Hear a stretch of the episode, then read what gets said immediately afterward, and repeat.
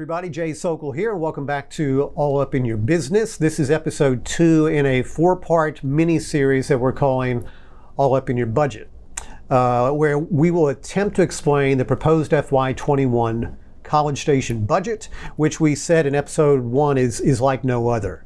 Um, so we hope this series of conversations gives everyone a better understanding of how COVID 19 directly affected what is in this proposed budget and what's not in it, uh, while giving some additional flexibility as we face who knows what over the coming months. So, in this episode, we are talking about revenues the dollars we bring in from a variety of sources that allow us to deliver services like public safety and parks, uh, utilities, infrastructure, maintenance, and so forth, pay for new projects and more.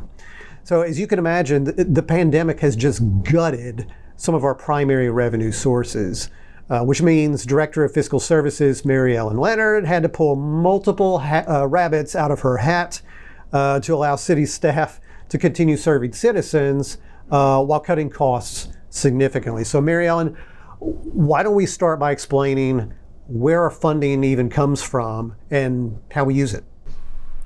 So the big, basically, the way I look at the city is we have different checkbooks, and the revenue comes from different places, and it has to be kept in those different places by law.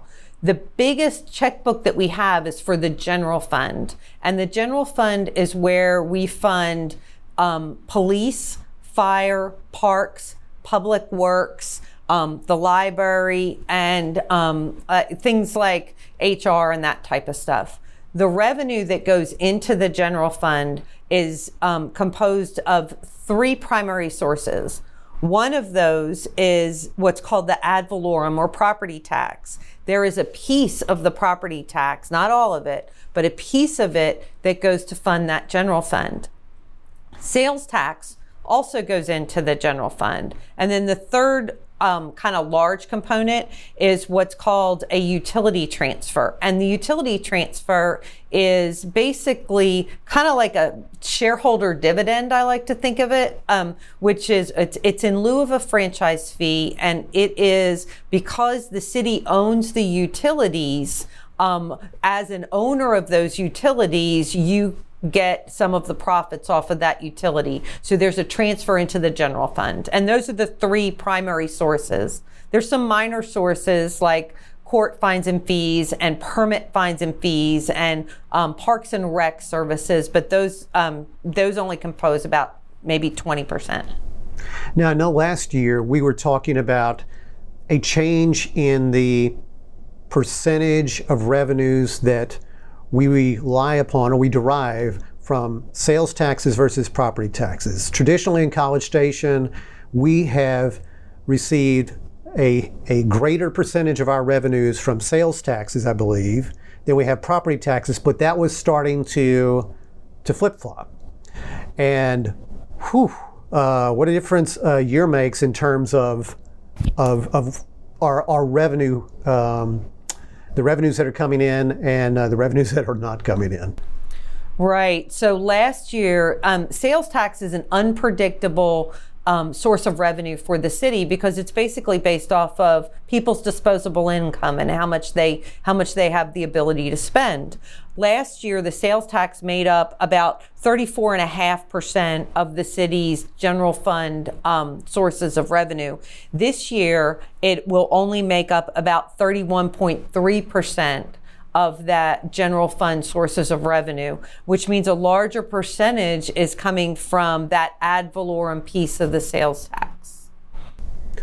So, talk about the implications of substantially lower revenues. We don't know exactly where it will end up, but substantially lower uh, levels of revenue in sales taxes.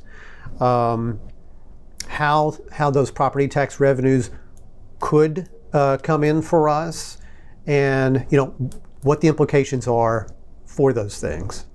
So um, let's start with the property tax revenue, which is that 37.4%. That's kind of a, a, a, more stable source, but determining what that amount is is is in part out of the hands of the city.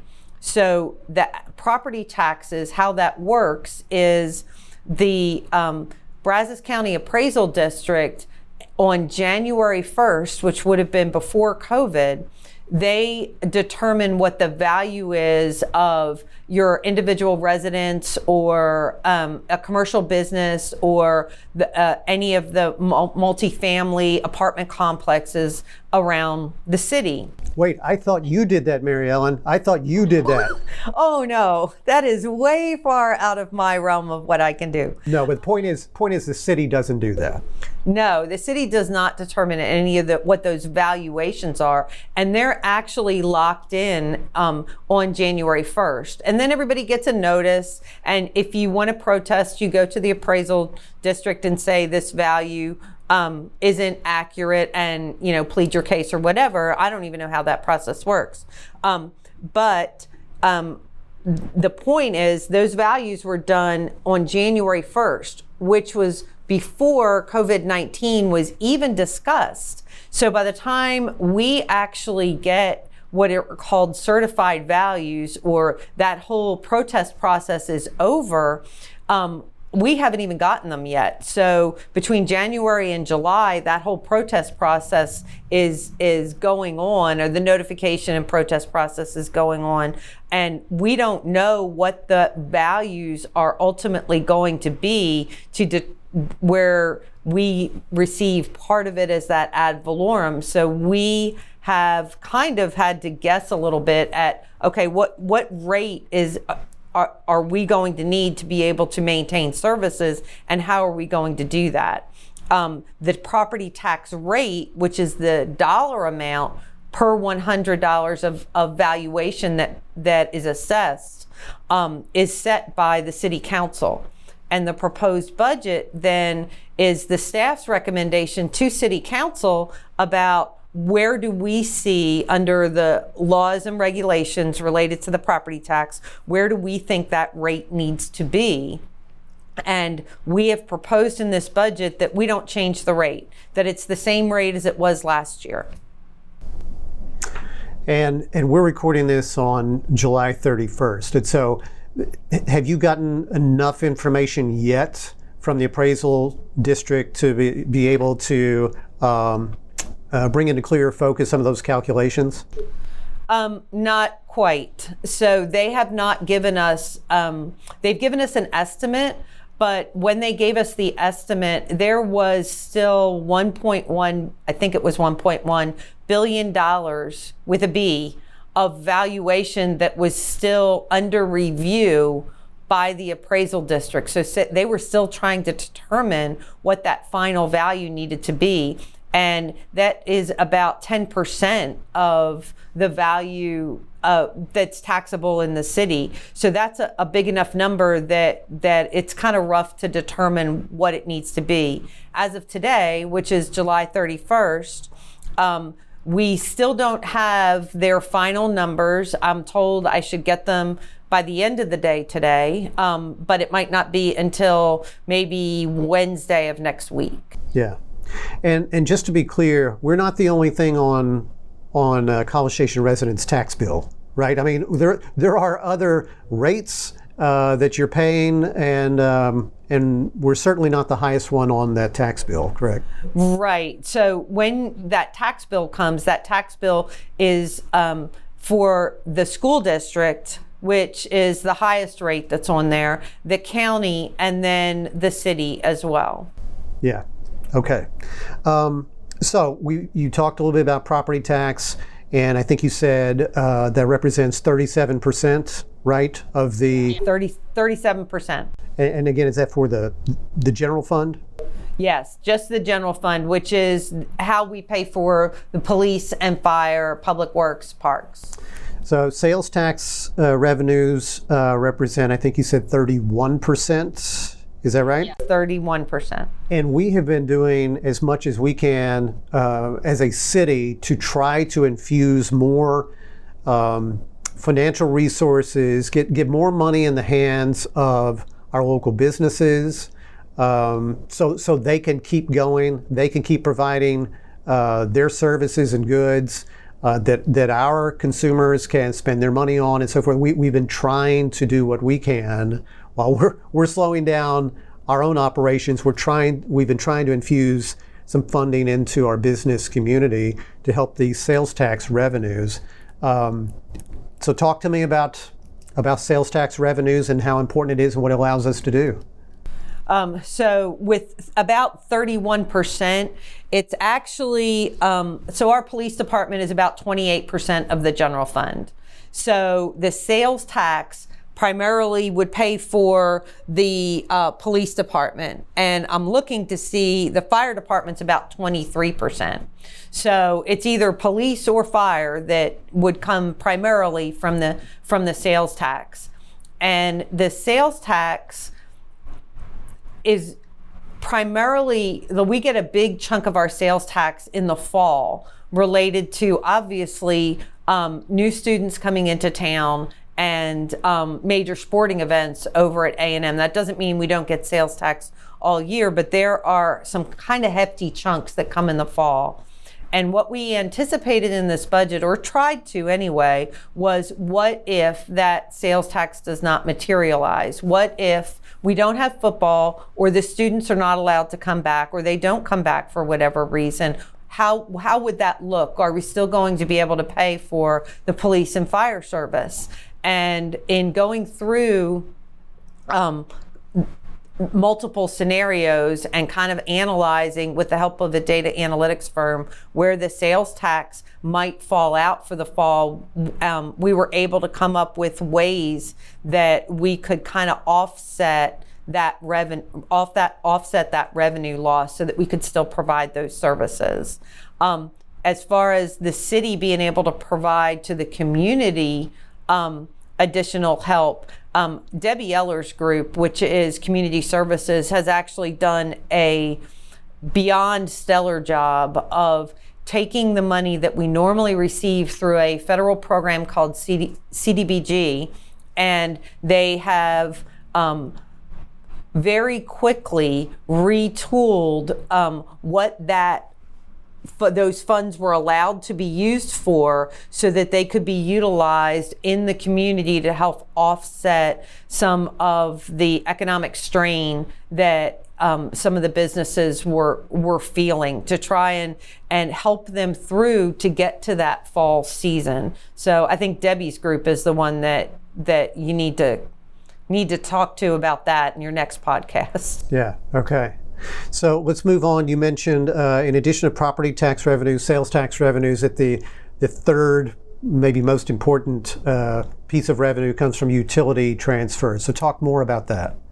So, so the utility transfer is, um, like I said, it's it's kind of a, a dividend, um, or um, because it's a utility, they're called franchise fees. So we can transfer from electric, water, wastewater, and solid waste a reasonable amount um, into the general fund in the form of this transfer that's in uh, a dividend um, that helps pay for then some of the public services that are provided by the governmental side of, of the business. The utility transfer is set by policy at 10%. Um, however, we haven't been collecting 10% on um, water, wastewater, electric, or water, wastewater, and sanitation. Um, and the electric utility, we've only been charging 8%. So, one of those strategies that we looked at for um, on the revenue side was to increase that transfer from the electric utility into the general fund to 9%. Not up to 10, but to the to 9% to kind of offset some of that sales tax loss if needed. So that doesn't mean that that we've been charging customers more a, a, a percentage more. It means we're transferring over uh, some additional dollars that uh, would have normally stayed in that electric fund. Is that right? We're, exactly. We're not charging anymore, and we haven't been charging anymore. We're just transferring a little bit more over. It's kind of like if Exxon declared a dividend of, you know, 80 cents and then oil prices went up and they cl- declared a dividend of a dollar. So um, that's kind of what we're doing is is we're looking at what has been in that um, in that fund and can we increase it a little bit without charging more on the electric side, still provide those services and help out the general fund side as we um, kind of go move through this pandemic. So we talked, I think it was uh, in episode one about the flexibility that's built into this budget. Um, should we start recovering from this pandemic more quickly than we sort of expect to, and and that means the economy opens up more. People are coming back in, both um, students and uh, tourism fires back up, and spending is again uh, increased and so forth, and we get more sales tax revenues. We have more revenues to sort of work with. What are we prepared to do with those? With those additional revenues, if they come in, so um, I think before the first the first notice that you're going to have that additional revenues are coming in is you're going to hear a lot of noise coming from the second floor of City Hall. You there, guys are going to be like diving through piles of money like Scrooge McDuck. Is that what's going on? And uh, I don't know that we'll be piling through like Scrooge McDuck, but yeah, we're going to be we're going to be at least shouting through the rooftops because I think nobody wants this budget to be overly conservative more than the folks who have put it together. We want our we want this worst case scenario um, to never materialize. So um, if that additional sales tax revenue does come in, I think um, the first thing that we're going to do is we're going to look at um, what were the strategic decisions made to reduce um, services probably related to the headcount and say which departments sacrificed sacrifice to the point where you've got two or three people, you know, that have been now doing multiple jobs. And can we now hire one of those additional people back to alleviate that stress from the internal staff? So i think that's probably the first thing that would be looked at is is to get some relief to those folks that have been pulling multiple duty or significant overtime yeah, because I know we've talked about, yes, if things continue to be bad or even get worse in some way, there are some additional steps that, that we can take as an organization. But we uh, probably, uh, so we don't jinx ourselves, don't talk much about, well, what if things are actually better than we expect and there are enough revenues to do some extra things with? What would that even look like? So I appreciate you talking about that. Right. We may end up just having a uh, you know tailgate party in the back of City Hall for everybody to start on my dime. So wouldn't that be nice? So um, we will be talking in this in this next episode more about the actual cuts that have been made to to put together this proposed budget for FY21 because they are significant and they are across the board. And uh, they haven't been, uh, there aren't departments that have been strong armed into this. This has truly been uh, a collaborative effort uh, with department heads stepping up to say, here's what we can do with that. So we're going to talk more about that. So let's let's stop there for episode two. This was a, a really good primer on city revenues. In episode three, we're going to talk about how we typically spend those dollars and, and how different spending will look in FY21. How flexibility, again, has been built in to allow us to kind of roll with whatever the pandemic or Mother Nature decides to throw at us. So Mary Ellen, thank you again for helping out in episode two. I'll see you in episode three. And everybody, thank you for, for listening or watching All Up in Your Budget.